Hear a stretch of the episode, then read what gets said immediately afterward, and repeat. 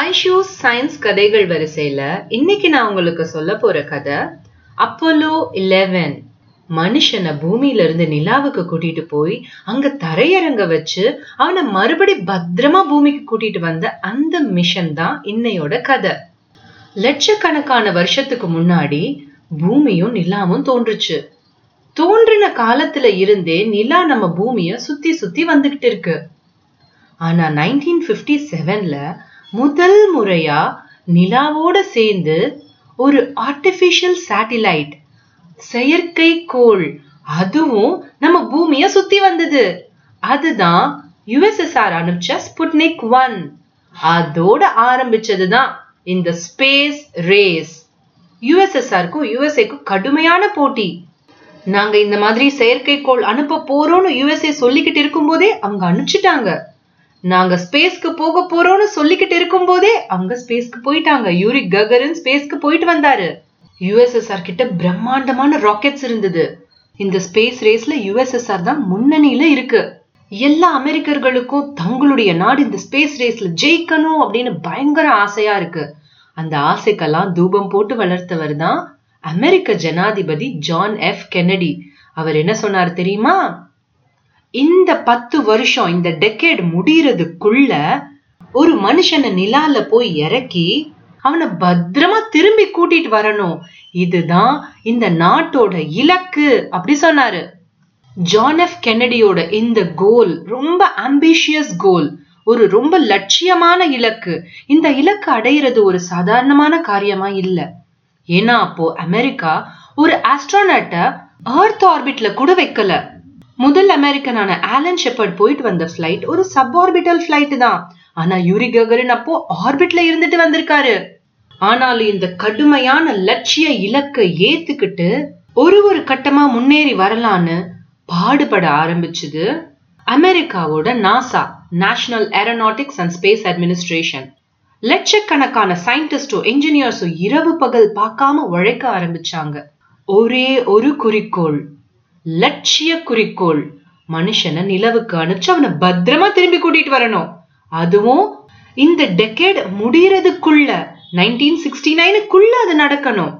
இந்த லட்சிய குறிக்கோளோட கிளைமேக்ஸ் தான் Apollo eleven mission Apollo eleven spacecraft முப்பதாயிரம் கிலோ வெயிட் அவ்வளோ வெயிட்டை தூக்கிட்டு போறதுக்கு நிக்கிறது பிரம்மாண்டமான சாட்டர்ன் ஃபைவ் ராக்கெட் அந்த மாதிரி ஒரு ராக்கெட்டை அதுக்கப்புறமா யாருமே செஞ்சதில்ல. அவ்வளோ பிரம்மாண்டமான ராக்கெட்டை செய்யறதுக்கு உறுதுணையா இருந்தது ஜெர்மன் என்ஜினியர்ஸ் நூத்தி பதினோரு மீட்டர் ஒயர் அப்படி கம்பீரமா நிக்குது. அதோட மூக்குல தான் அப்பலோ லெவன் ஸ்பேஸ் கிராஃப்ட் இருக்குது. இந்த சாட்டன் ஃபைவ் ராக்கெட்ல மூணு ஸ்டேஜஸ் இருக்கு. மூணு ஸ்டேஜஸ் அப்படின்னா ஒன்றும் பெருசா இல்ல. மூணு ஃபியூவல் டேங்க்ஸ் இருக்குன்னு அர்த்தம். அடியிலிருந்து வர்ற ஃபர்ஸ்ட் ஃபியூவல் டேங்க்ல ரிஃபைன்டு பெட்ரோலியம் அதாவது மண்ணெண்ணெய் ஊற்றி வச்சிருப்பாங்க.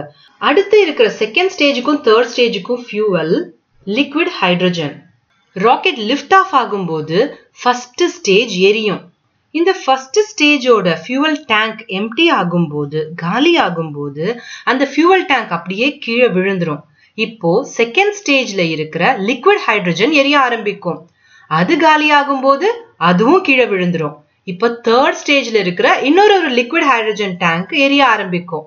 அது காலியாகும் போது அதுவும் கீழே விழுந்துரும். ஆனா இது எல்லாம் காலி ஆகுறதுக்குள்ள ஸ்பேஸ் கிராஃப்ட் ஆர்பிட்ல போய் நின்றுருக்கும் அந்த ஸ்பேஸ் கிராஃப்ட்லயும் ஒரு சின்ன சின்ன ராக்கெட் பூஸ்டர்ஸ் மாதிரி ஒன்று வச்சிருப்பாங்க. சின்ன சின்ன என்ஜின்ஸ் தேவைப்படுது. அதுக்கும் ஃபியூவல் டேங்க் இருக்கும். இந்த ராக்கெட்டோட ஃபியூவலுக்கே கோடி கணக்குல செலவு பண்ணுவாங்க நாசா ஆனா இன்னொரு ஒரு விஷயமும் இருக்கு. ஒருவேளை இந்த ராக்கெட் டேக் ஆஃப் ஆகும்போதே வெடிச்சுது அப்படின்னு வச்சுக்கோங்க. ஒரு ஆட்டம் பாம் வெடிச்சா எப்படி இருக்கும்? அதோட எஃபெக்ட் இருக்கும். பயங்கரமா இருக்கும். ஆனா இந்த சாட்டன் ராக்கெட்ஸ் ரொம்ப நல்லா செயல்பட்டது. எப்படி எக்ஸ்பெக்ட் பண்றாங்களோ அதே மாதிரி அழகா செயல்பட்டது. எல்லா அப்போலோ மிஷன்ஸ்க்கும் இந்த சாட்டன் ராக்கெட்ஸ் தான் யூஸ் பண்ணாங்க. ஒரு ஒரு தடவையும் ஸ்பேஸ் கிராஃப்ட பத்திரமா தூக்கிட்டு போச்சு.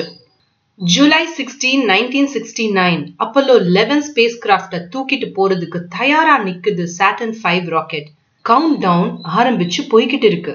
லட்சக்கணக்கான மக்கள் லைவ் டெலிகாஸ்டா பார்த்துட்டு இருக்காங்க டிவியில ஆயிரக்கணக்கான மக்கள் நேரா பாக்குறதுக்கு வந்து குமிஞ்சிருக்கிறாங்க.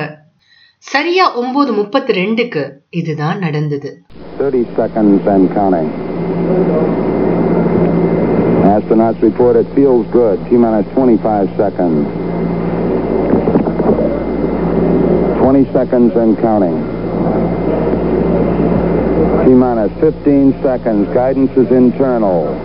12, 11, 10, 9. Ignition sequence starts. 6, 5, 4, 3, 2, 1, 0. All engine running. Liftoff. We have a liftoff. 32 minutes past the hour. Liftoff on Apollo 11. Tower cleared. We got a roll program. Neil Armstrong reporting the roll and pitch program, which puts Apollo 11 on a proper heading.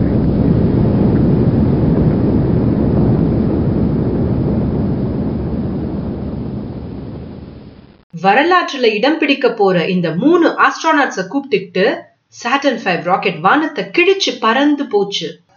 ஹூஸ்டன்ல இருக்கிற NASA விஞ்ஞானிகள் தான் இந்த மிஷனை control பண்றாங்க. என்ன பண்ணணும் ஏது பண்ணணும் இவங்க தான் நிர்ணயிப்பாங்க. ஆனாலும் இந்த மிஷனோட முழு வெற்றியும் யார நம்பி இருக்கு தெரியுமா? இந்த மூணு ஆஸ்ட்ரானட்ஸை நம்பி தான் இருக்கு. அதுலயும் முக்கியமா இந்த ஆஸ்ட்ரானட்ஸோட கமாண்டரான நீல் ஆம்ஸ்ட்ராங் அவரை நம்பி தான் இந்த மிஷனே இருக்கு.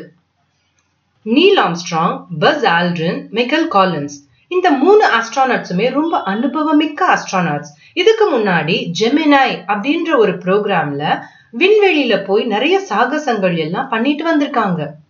ஆனாலும் இப்போ மிஷன் கண்ட்ரோல் சயின்டிஸ்ட் இவங்க மூணு பேரோட இதய துடிப்ப கண்காணிக்கும் போது இவங்களோட இதயம் பல மடங்கு கண்ணா பின்னான்னு துடிக்குது. காரணம் என்னன்னா இவங்க இருக்கிற இந்த ராக்கெட் பயங்கர வேகமா வானத்தை கிழிச்சுக்கிட்டு போகும்போது அதனுடைய சத்தமும் அதனுடைய அதிர்வுகளும் இவங்களுடைய இதய துடிப்ப பன்மடங்கு அதிகமாக்குது. ஃபர்ஸ்ட் ஸ்டேஜ் முடிஞ்ச உடனேயவே ராக்கெட் ரொம்ப அமைதியாயிருச்சு. செகண்ட் ஸ்டேஜ் முடியும் போது இன்னும் அமைதியாயிருச்சு. என்ஜின் என்ன ஓடுதா இல்லையானே அவங்க செக் பண்ண வேண்டியிருந்தது. அந்த அளவுக்கு அமைதியா போச்சு. ராக்கெட்டோட மூணு ஸ்டேஜும் முடியும் போது இவங்க ஏர்த் ஆர்பிட்ல ஏர்த்தை சுத்தி வந்துகிட்டு இருந்தாங்க. இவங்களோட சிஸ்டம் எல்லாம் சரியா எதிர்பார்த்த மாதிரி செயல்படுது அப்படின்னு தெரிஞ்சதுக்கு அப்புறமா இப்போ ஏர்த் ஆர்பிட்ல இருந்து லூனார் ஆர்பிட்க்கு போறதுக்கு ஒரு சின்ன மினி பூஸ்டர் அதை ஃபயர் பண்ணாங்க. ஃபயர் பண்ணதும் ஏர்த் ஆர்பிட்ல இருந்து விலகி இவங்களுடைய ஸ்பேஸ் கிராஃப்ட் இப்போ நிலாவை சுத்தி வர ஆரம்பிச்சுது. அவ்வளோ உயரத்துல இருந்து ஜன்னல் வழியா பூமியை எட்டி பார்த்தாங்க. பூமி அவ்வளவு அழகு. ஒரு ப்ளூ மார்பிள் மாதிரி அவங்களுடைய ஜன்னலுக்கு வெளியே அவ்வளவு அழகா இருந்தது. ஒரு ஒரு தடவையும் இந்த அப்போலோ மிஷன்ஸ்க்கு போற அந்த அஸ்ட்ரானட்ஸ் எல்லாரும் நிலாக்கு போறதுக்கு போனோம். ஆனா பூமிய பார்த்து பிரமிச்சு நின்னோன்னு சொல்றாங்க. இந்த ஆஸ்ட்ரோனாட்ஸ் நிறைய போட்டோகிராஃப் எடுத்தாங்க நிறைய வீடியோவும் எடுத்தாங்க. அப்பெல்லாம் கலர் டிவி வந்துருச்சு. அவங்க அவங்களுடைய ஸ்பேஸ் கிராஃப்டுக்குள்ள என்ன பண்றாங்க அப்படின்றதெல்லாம் லைவ் டெலிகாஸ்ட் பண்ணாங்க. அவங்களுடைய இந்த அப்பலோ லெவன் ஸ்பேஸ் கிராஃப்ட்ல மூணு பகுதிகள் இருக்கு. Command module service module lunar module command மாடியூல்ல தான் இந்த மூணு அஸ்ட்ரானட்ஸும் இருப்பாங்க. சர்வஸ் மாடியூல்ன்றது இந்த என்ஜினுக்காக ஃபியூவலுக்காக தண்ணிக்காக இதுக்கெல்லாம் சர்வீஸ் மாடியூல் லூனார் மாடியூல் தான் ஆக்சுவல் லேண்டர் அதுதான் கீழே போய் தரையிறங்க போகுது. ஆம்ஸ்ட்ராங்கும் ஆல்ட்ரினும் கமாண்ட் மாடியூல்ல இருந்து லூனார் மாடியூலுக்கு போனாங்க. லூனார் மாடியூல் எல்லாம் எதிர்பார்த்த மாதிரி செயல்படுது. நம்ம போய் தரையிறங்கலாம் அப்படின்றத கன்ஃபார்ம் பண்ணிக்கிட்டு லூனார் மாடியூல கமாண்ட் அண்ட் சர்வீஸ் மாடியூல்ல இருந்து பிரிச்சாங்க. இத அன்டாக்கிங் அப்படின்னு சொல்லுவாங்க. அன்டாக் பண்ணி லூனார் மாடியூல நிலவை நோக்கி தரையிறங்க வச்சாங்க. அதே சமயத்துல கமாண்ட் அண்ட் சர்வீஸ் மாடியூல் நிலவை சுத்தி வந்துகிட்டு இருந்தது ஆர்பிட்ல இருந்தது. அதுல மைக்கேல் காலன்ஸ் தனியா இருந்தாரு. ஆல்ரினோ ஆம்ஸ்ட்ராங்கும் நிலவை நோக்கி அவங்களுடைய லூனார் மாடியூல ஓட்டிட்டு போனாங்க. நீல் ஆம்ஸ்ட்ராங் இந்த லூனார் மாடியூலுக்கு வச்ச பேரு ஈகிள் கமாண்ட் மாடியூலோட பேரு கொலம்பியா ஈகிள் கொஞ்சம் கொஞ்சமா நிலவோட சர்ஃபேஸ நோக்கி வந்துட்டே இருந்தது. திடீர்னு ஒரு பிரச்சனை வந்துருச்சு என்னன்னு பார்த்தா ஈகிளோட computer error program error one two oh டூன்னு கத்திக்கிட்டே இருக்கு. டிஸ்ப்ளே ஃபுல்லா எரர் எரர்னு தான் காட்டுது. அவங்களுக்கு தேவையான இன்ஃபர்மேஷன் எதுவுமே டிஸ்பிளேல வரமாட்டேங்க. மிஷன் அபார்ட் ஆக போகுதோ அப்படின்னு பயந்தாங்க. மிஷன் கண்ட்ரோல்ல இருக்கிற சயின்டிஸ்ட்க்கும் இன்ஜினியர்ஸ்க்கும் ரொம்ப கவலையா இருந்தது. இது என்ன எரர்னு யாருக்குமே ஐடியா இல்லை. இந்த ஒன் டூ ஓ டூ எரர் என்ன எரர்னு தெரிஞ்சதுனா தான் இவங்களால மிஷனை கண்டினியூ பண்ண முடியுமா? இல்ல அபார்ட் பண்ண வேண்டிய நிலைமை வருமானதையே டிசைட் பண்ண முடியும். நல்ல வேளையா மிஷன் கண்ட்ரோல்ல இருந்த ஒரு புது என்ஜினியருக்கு அது என்ன எரர்ன்றது புரிஞ்சுது. கம்ப்யூட்டரை ஓவர்லோடு பண்ணும்போது நிறைய வேலை கொடுக்கும்போது இந்த மாதிரி எரர் வரும் அப்படின்னு அவர் சொன்னாரு. ஆனா இது கவலைப்படுறதுக்கு அவசியம் இல்லாதது. அது எவ்வளவு வேலையை அது செய்ய முடியுமோ அந்த வேலையை அது செய்யும் மீதி அது விட்டுரும். அதனால நம்ம எதுவும் பயப்பட தேவையில்லை. நம்ம மிஷனை கண்டினியூ பண்ணலாம் அப்படின்னு அவர் சொன்னாரு. மிஷன் கண்ட்ரோல் உடனே இதை ஈகிள் கிட்ட தெரிவிச்சுது. நீங்க இந்த ப்ரோக்ராம் எரரை இக்னோர் பண்ணுங்க. தரையிறங்குறதுல எந்த பிரச்சனையும் இல்ல அப்படின்னு சொல்லிட்டாங்க. சரின்னு ஈகிள் வேகமா இறங்க ஆரம்பிச்சது. நல்ல கொஞ்சம் பக்கத்துல வந்ததுக்கு அப்புறமா தான் அவங்களுடைய ஜன்னல் வழியா நிலாவோட தரை தெரிய ஆரம்பிச்சுது. பார்த்தா குண்டும் குழியுமா இருந்தது. இதுல எங்க போய் தரை இறங்குறதுனே தெரியல. ஈகிள் ஆட்டோ பைலட் மோட்ல இருந்தது. அதனுடைய கம்ப்யூட்டர் தான் அதை ஓட்டிக்கிட்டு போகுது. இந்த கம்ப்யூட்டர் வேற ப்ரோக்ராம் எரர் ப்ரோக்ராம் எரர்னு கத்திக்கிட்டு இருக்கு. இதையெல்லாம் பார்த்த நீல் ஆம்ஸ்ட்ராங் நீ சரிப்பட்டு வர மாட்ட நானே பாத்துக்கிறேன்னு மேனுவல் மோடுக்கு அதை மாத்தினாரு. இப்போ அவரே ஈகிள ஓட்டிக்கிட்டு போறாரு. நாலு கால் இருக்கு ஈகிளுக்கு இந்த நாலு காலும் பத்திரமா தரையிறங்கணும். குண்டும் குழியுமா இல்லாத ஒரு சரியான சேஃபான ஒரு லேண்டிங்காக தேடி போய்கிட்டே இருக்காங்க. ஒரு பெரிய கிரேட்டர் அதை தாண்டி போனாங்க. இன்னும் சிக்ஸ்டி செகண்ட்ஸ்க்கு தான் அவங்க கிட்ட ஃபியூவல் இருக்கு. அதுக்குள்ள ஒரு சேஃபான லேண்டிங் ஏரியாவை இவங்க கண்டுபிடிக்கணும். போய்கிட்டே இருக்காங்க. ரைட்ல திரும்பின உடனே ஒரு சேஃபான ஒரு லேண்டிங் ஏரியா அவங்க கண்ணில் பட்டுச்சு அங்க போய் மெதுவா தரையிறக்குனாங்க. நல்ல வேலையா ஃபியூவல் காலி ஆகுறதுக்கு முன்னாடி பத்திரமா தரையிறங்கினாங்க. இவங்க நிலால தரை இறங்கின இடத்துக்கு பேரு சி ஆஃப் ட்ராங்குலிட்டி அப்படின்னு சொல்லுவாங்க. ட்ராங்குலிட்டி பேஸ்ல இருந்து ஹூஸ்டன்ல இருக்கிற மிஷன் கண்ட்ரோலுக்கு இவங்க பத்திரமா தரையிறங்கிட்டாங்கன்ற செய்தியை செய்திய நீல் ஆம்ஸ்ட்ராங் சொன்னாரு. அந்த செய்திய நீங்களும் இப்ப கேக்குறீங்களா? Okay engine stop Houston Tranquility Base here. The Eagle has landed. Roger, Tranquility. We copy you on the ground. You got a bunch of guys about to turn blue. We're breathing again. Thanks a lot. Mission கண்ட்ரோல்ல இருக்கிறவங்க எல்லாரும் நிம்மதி பெருமூச்சு விட்டாங்க ஆம்ஸ்ட்ராங்கும் ஆல்ட்ரனும் அவங்களுடைய ஜன்னல் வழியா எட்டி பார்த்தாங்க பார்த்தா ஒரு பாலைவனம் தான் அது உயிரற்ற பாலைவனமா இருந்தது கலரே கிடையாது எல்லாம் பிளாக் அண்ட் ஒயிட் தான். அந்த உயிரற்ற பாலைவனத்துல தன்னந்தனியா இந்த ஈகிள் நிக்குது. அந்த ஈகிளுக்குள்ள இந்த ரெண்டு ஆஸ்ட்ரானட்ஸும் இருக்காங்க. ஒரு அஞ்சாறு மணி நேரம் ஈகிள்லயே இருந்தாங்க. அங்கேயே சாப்பிட்டாங்க கொஞ்சம் ரெஸ்ட் எடுத்தாங்க. அப்புறமா வெளியே வர்றதுக்கான ஏற்பாடு பண்ணாங்க. அவங்களுடைய ஸ்பேஸ் சூட்டெல்லாம் எடுத்து மாட்டிக்கிட்டாங்க. ஆம்ஸ்ட்ராங்கோட சீட்டுக்கு பக்கத்துல தான் ஈகிளோட கதவு இருக்கு. ஆம்ஸ்ட்ராங் தான் கதவை திறந்துட்டு அந்த ஏணிப்படி வழியா மெதுவா வெளியே வராரு. சரியா இவருடைய ஏணிப்படிய பார்த்த மாதிரி ஒரு கேமரா இருந்தது ஈகிளுக்கு வெளியே. நீல் ஆம்ஸ்ட்ராங் வெளியே வந்த உடனே அந்த கேமராவை ஆன் பண்ணாரு. ஆன் பண்ண உடனே பார்த்தா லட்சக்கணக்கான மக்கள் இத லைவ் டெலிகாஸ்டா அவங்களுடைய டிவியில பாத்துட்டு இருந்தாங்க. ஏணிப்படியில இருந்து அவர் இறங்குறத எல்லாரும் கண்கொட்டாம பார்த்தாங்க. கடைசி படியில போய் நின்னாரு. ஒரு குதி குதிச்சு மேற்படிக்கு வந்து பார்த்தாரு. ஆ ஓகே நம்மளால மேல ஏற முடியுது. அப்படின்னு அவருக்கே அவர் சொல்லிக்கிட்டாரு. அதுக்கப்புறமா அவருடைய இடது காலை எடுத்து மெதுவா நிலாவோட தரை மேல வச்சாரு. அப்போதான் என்ன சொன்னாரு தெரியுமா? That's one small step for man, one giant leap for mankind. நிலவுல காலடி எடுத்து வச்ச முதல் மனுஷனா என்னென்னைக்கும் வரலாற்றுல நிலைச்சு நிப்பாரு நீல் ஆம்ஸ்ட்ராங். ஆம்ஸ்ட்ராங்கும் ஆல்ரினும் ஒரு ரெண்டரை மணி நேரம் அங்க இருந்திருந்திருப்பாங்க. நிறைய சயின்டிபிக் எக்ஸ்பெரிமெண்ட்ஸ் எல்லாம் பண்ணாங்க. பர்சி ஷாவோட ரிஃப்ளெக்டர்ஸ் இருக்குல்ல அதையும் அங்க கொண்டு போய் நிறுவினாங்க. இதெல்லாம் போக நிறைய போட்டோ எடுத்தாங்க. நிறைய சுத்தி பார்த்தாங்க. அங்க இருக்கிற கல்லு மண்ணு எல்லாத்தையும் அள்ளி புறக்கி எடுத்து வச்சுக்கிட்டாங்க. பிரசிடென்ட் கிட்ட போன்ல பேசினாங்க.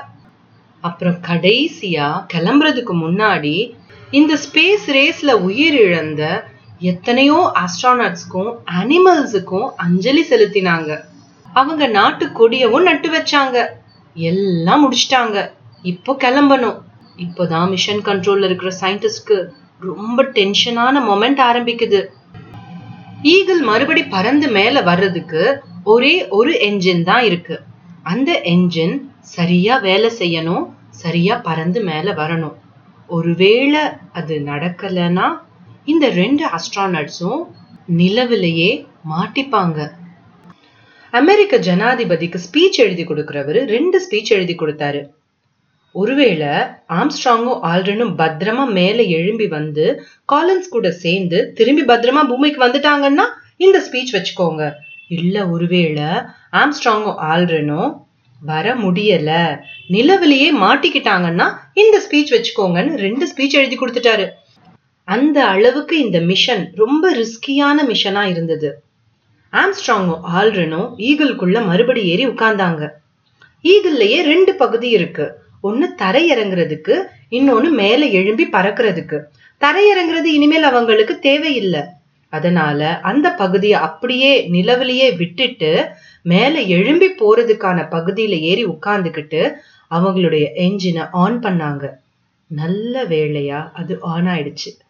பூமியோட கிராவிடேஷனல் ஃபோர்ஸ் ரொம்ப ஜாஸ்தி. நமக்கு பெரிய பெரிய ராக்கெட்ஸ் எல்லாம் தேவைப்பட்டுச்சு. இங்க இருந்து ஸ்பேஸ் கிராஃப்ட ஏர்த் ஆர்பிட்ல கொண்டு போய் நிறுத்துறதுக்கு. ஆனால் நிலவோட கிராவிடேஷனல் ஃபோர்ஸ் ரொம்ப கம்மி. ஈகிளில் இருக்கிற இந்த சின்ன ராக்கெட்டே அவங்களுக்கு போதுமானது. ஈகிளோட என்ஜின் கச்சிதமாக வேலை பார்த்துச்சு. நல்ல வேகமாக பறந்து லூனார் ஆர்பிட்ல கொண்டு போய் விட்டுச்சு. மைக்கேல் காலின்ஸ் இன்னும் கமாண்ட் அண்ட் சர்வீஸ் மாடியூல்ல இவங்களுக்காக காத்துக்கிட்டு இருக்காரு. நிலவை ஆர்பிட் பண்ணிக்கிட்டே இருக்காரு. இப்போ இவங்க அவரை போய் பிடிக்கணும். முதல் தடவை ஈகிள் ஆர்பிட் பண்ணும்போது கமாண்ட் அண்ட் சர்வீஸ் மாடியூலில் பிடிக்க முடியல. மறுபடி இன்னொரு தடவை ஆர்பிட் பண்ணாங்க. இந்த தடவை கமாண்ட் அண்ட் சர்வீஸ் மாடியூலுக்கு பக்கத்துல வந்து அது கூட டாக் ஆனாங்க. அது கூட ஒன்னா சேர்ந்துட்டாங்க. ஆல்ட்ரினும் ஆம்ஸ்ட்ராங்கும் ஈகிள்ல இருந்து அவங்களுடைய சேகரிச்ச எல்லா பொருட்களையும் எடுத்துக்கிட்டு கமாண்ட் மாடியூலான கொலம்பியாக்குள்ள போனாங்க. இப்போ இனிமேல் ஈகிளும் அவங்களுக்கு தேவையில்லை. அதை அன்டாக் பண்ணி கழட்டி விட்டுட்டாங்க. மூணு ஆஸ்ட்ரானட்ஸும் மறுபடியும் ஒன்னா சேர்ந்துட்டாங்க. ரொம்ப சந்தோஷப்பட்டாங்க. கமாண்ட் அண்ட் சர்வீஸ் மாடியூல்ல பத்திரமா இருந்தாங்க. இந்த கமாண்ட் அண்ட் சர்வீஸ் மாடியூல் ஆனா இன்னும் நிலாவை தான் சுத்தி வந்துகிட்டு இருக்கு. இப்போ அதுல இருக்கிற ஒரு சின்ன மினி ராக்கெட் பூஸ்டரை ஃபயர் பண்ணி லூனார் ஆர்பிட்ல இருந்து விலகி ஏர்த் ஆர்பிட்க்கு வந்தாங்க. இப்போ இவங்களுடைய கமாண்ட் அண்ட் சர்வீஸ் மாடியூல் பூமியை சுத்த ஆரம்பிச்சது. பூமியை ஆர்பிட் பண்ணுச்சு. இன்னும் ஒரு தடவை கடைசி தடவையா அவங்களுடைய மினி ராக்கெட் பூஸ்டரை ஃபயர் பண்ணாங்க. அதோட அவங்களுடைய கமாண்ட் அண்ட் சர்வீஸ் மாடியூல் ஆர்பிட்ல இருந்து விலகி பூமியில விழ ஆரம்பிச்சது. இனிமேல் அவங்களுக்கு எந்த ராக்கெட் பூஸ்டர்ஸும் தேவையில்லை. அதனால அந்த சர்வீஸ் மாடியூலான அந்த ராக்கெட் பூஸ்டரையும் கழட்டி விட்டுட்டாங்க. இப்போ வெறுமன கமாண்ட் மாடியூல் மட்டும் அதுக்குள்ள மூணு அஸ்ட்ரானட்ஸும் பூமியோட மடியில விழுந்துகிட்டே இருக்காங்க. பூமியோட காற்று மண்டலம் அட்மாஸ்பியர்க்குள்ள நுழையும் போது பயங்கர வெப்பம் தீ பிடிச்சு எரிஞ்சது அவங்களுடைய கமாண்ட் மாடியூல் ஆனா அது நல்ல ஹீட் ரெசிஸ்டன்ட் மெட்டீரியல்னால உருவானதுனால அவங்களுக்கு எந்த பாதிப்பும் ஏற்படல. கமாண்ட் மாடியூல் கீழே விழுந்துட்டே இருந்தது. கொஞ்ச தூரம் கழிச்சு பாராஷூட் விரிஞ்சுது. அவங்க சந்தோஷமா பூமியோட மடியில வந்து விழுந்தாங்க. பசிபிக் ஓஷன்ல வந்து விழுந்தாங்க. இவங்கள பத்திரமா கூட்டிட்டு போறதுக்காக ஒரு நேவி கப்பல் அங்க வந்து நின்னது மிதந்துகிட்டு இருந்த கமாண்ட் மாடியூல்ல இருந்து மூணு ஆஸ்ட்ரானட்ஸும் சந்தோஷமா வெளியே வந்தாங்க. ஆனா அவங்கள ஒரு தனிமையான இடத்துக்கு கூட்டிட்டு போய் தனிமைப்படுத்தி வச்சுட்டாங்க. குவாரண்டைன் பண்ணிட்டாங்க. கொரோனா வைரஸ்க்கு குவாரண்டைன் பண்ற மாதிரி மூணு வாரம் இவங்களையும் குவாரண்டைன் பண்ணிட்டாங்க. எதுக்குன்னு கேட்டா ஒருவேளை நிலால இருந்து ஏதாவது வைரஸ் அவங்க மேல ஒட்டி அது அவங்க கூட இருந்து அவங்க மூலமா நமக்கெல்லாம் பரவிருச்சுன்னா? ஆனாலும் கண்ணாடி ஜன்னல் வழியா இந்த மூணு வீரர்களையும் பார்த்து உலகமே சந்தோஷப்பட்டுச்சு. இருபத்தி ஒரு நாட்கள் கழிச்சு அவங்க வெளியே வரும்போது உலகமே அவங்கள கொண்டாடி தீர்த்துச்சு அப்போலோ லெவன் மிஷனுக்கு அப்புறமா இன்னும் ஒரு ஆறு ஏழு மிஷன்ஸ் நடந்தது. இன்னும் பத்து பேர் நிலால காலடி எடுத்து வச்சாங்க. நடந்தாங்க. வண்டி கூட ஓட்டினாங்க. ஆனா அவங்களுடைய பெயர்கள் எல்லாம் கூட யாருக்குமே தெரியறதில்ல. நீல் ஆம்ஸ்ட்ராங்னா எல்லாருக்கும் தெரியுது.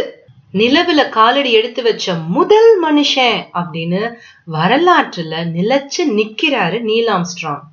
நீல் ஆம்ஸ்ட்ராங் பத்திரமா நிலவுக்கு போயிட்டு வர காரணமா இருந்தது அவருடைய ஸ்பேஸ் சூட்டும் தான் அந்த ஸ்பேஸ் சூட் அவருக்கு ஆக்சிஜன் கொடுத்துச்சு. குறைஞ்ச காற்றழுத்தத்துல இருந்து அவரை காப்பாத்துச்சு. சூரிய கதிர்கள்ல இருந்து அவரை காப்பாத்துச்சு. பயங்கர வெப்பத்துல இருந்து அவரை காப்பாத்துச்சு. அவ்வளவு பாதுகாப்பு தர்ற அந்த ஸ்பேஸ் சூட் எவ்வளவு கனமா எவ்வளவு அன்கம்ஃபர்டபுளா இருக்கும் தெரியுமா? அதை போட்டுக்கிட்டு நீல் ஆம்ஸ்ட்ராங் நிலவுல நின்னுக்கிட்டு நம்ம பூமியை பார்த்தாரு. அவருக்கு ஒன்னே ஒண்ணுதான் தோணுச்சு. இந்த பூமி மாதிரி ஒரு பாதுகாப்பான இடம் இந்த பிரபஞ்சத்திலேயே வேற எங்கேயுமே இல்ல. இன்னொரு ஒரு அருமையான கதையோட அடுத்த வாரம் உங்களை சந்திக்கிறேன். வணக்கம்.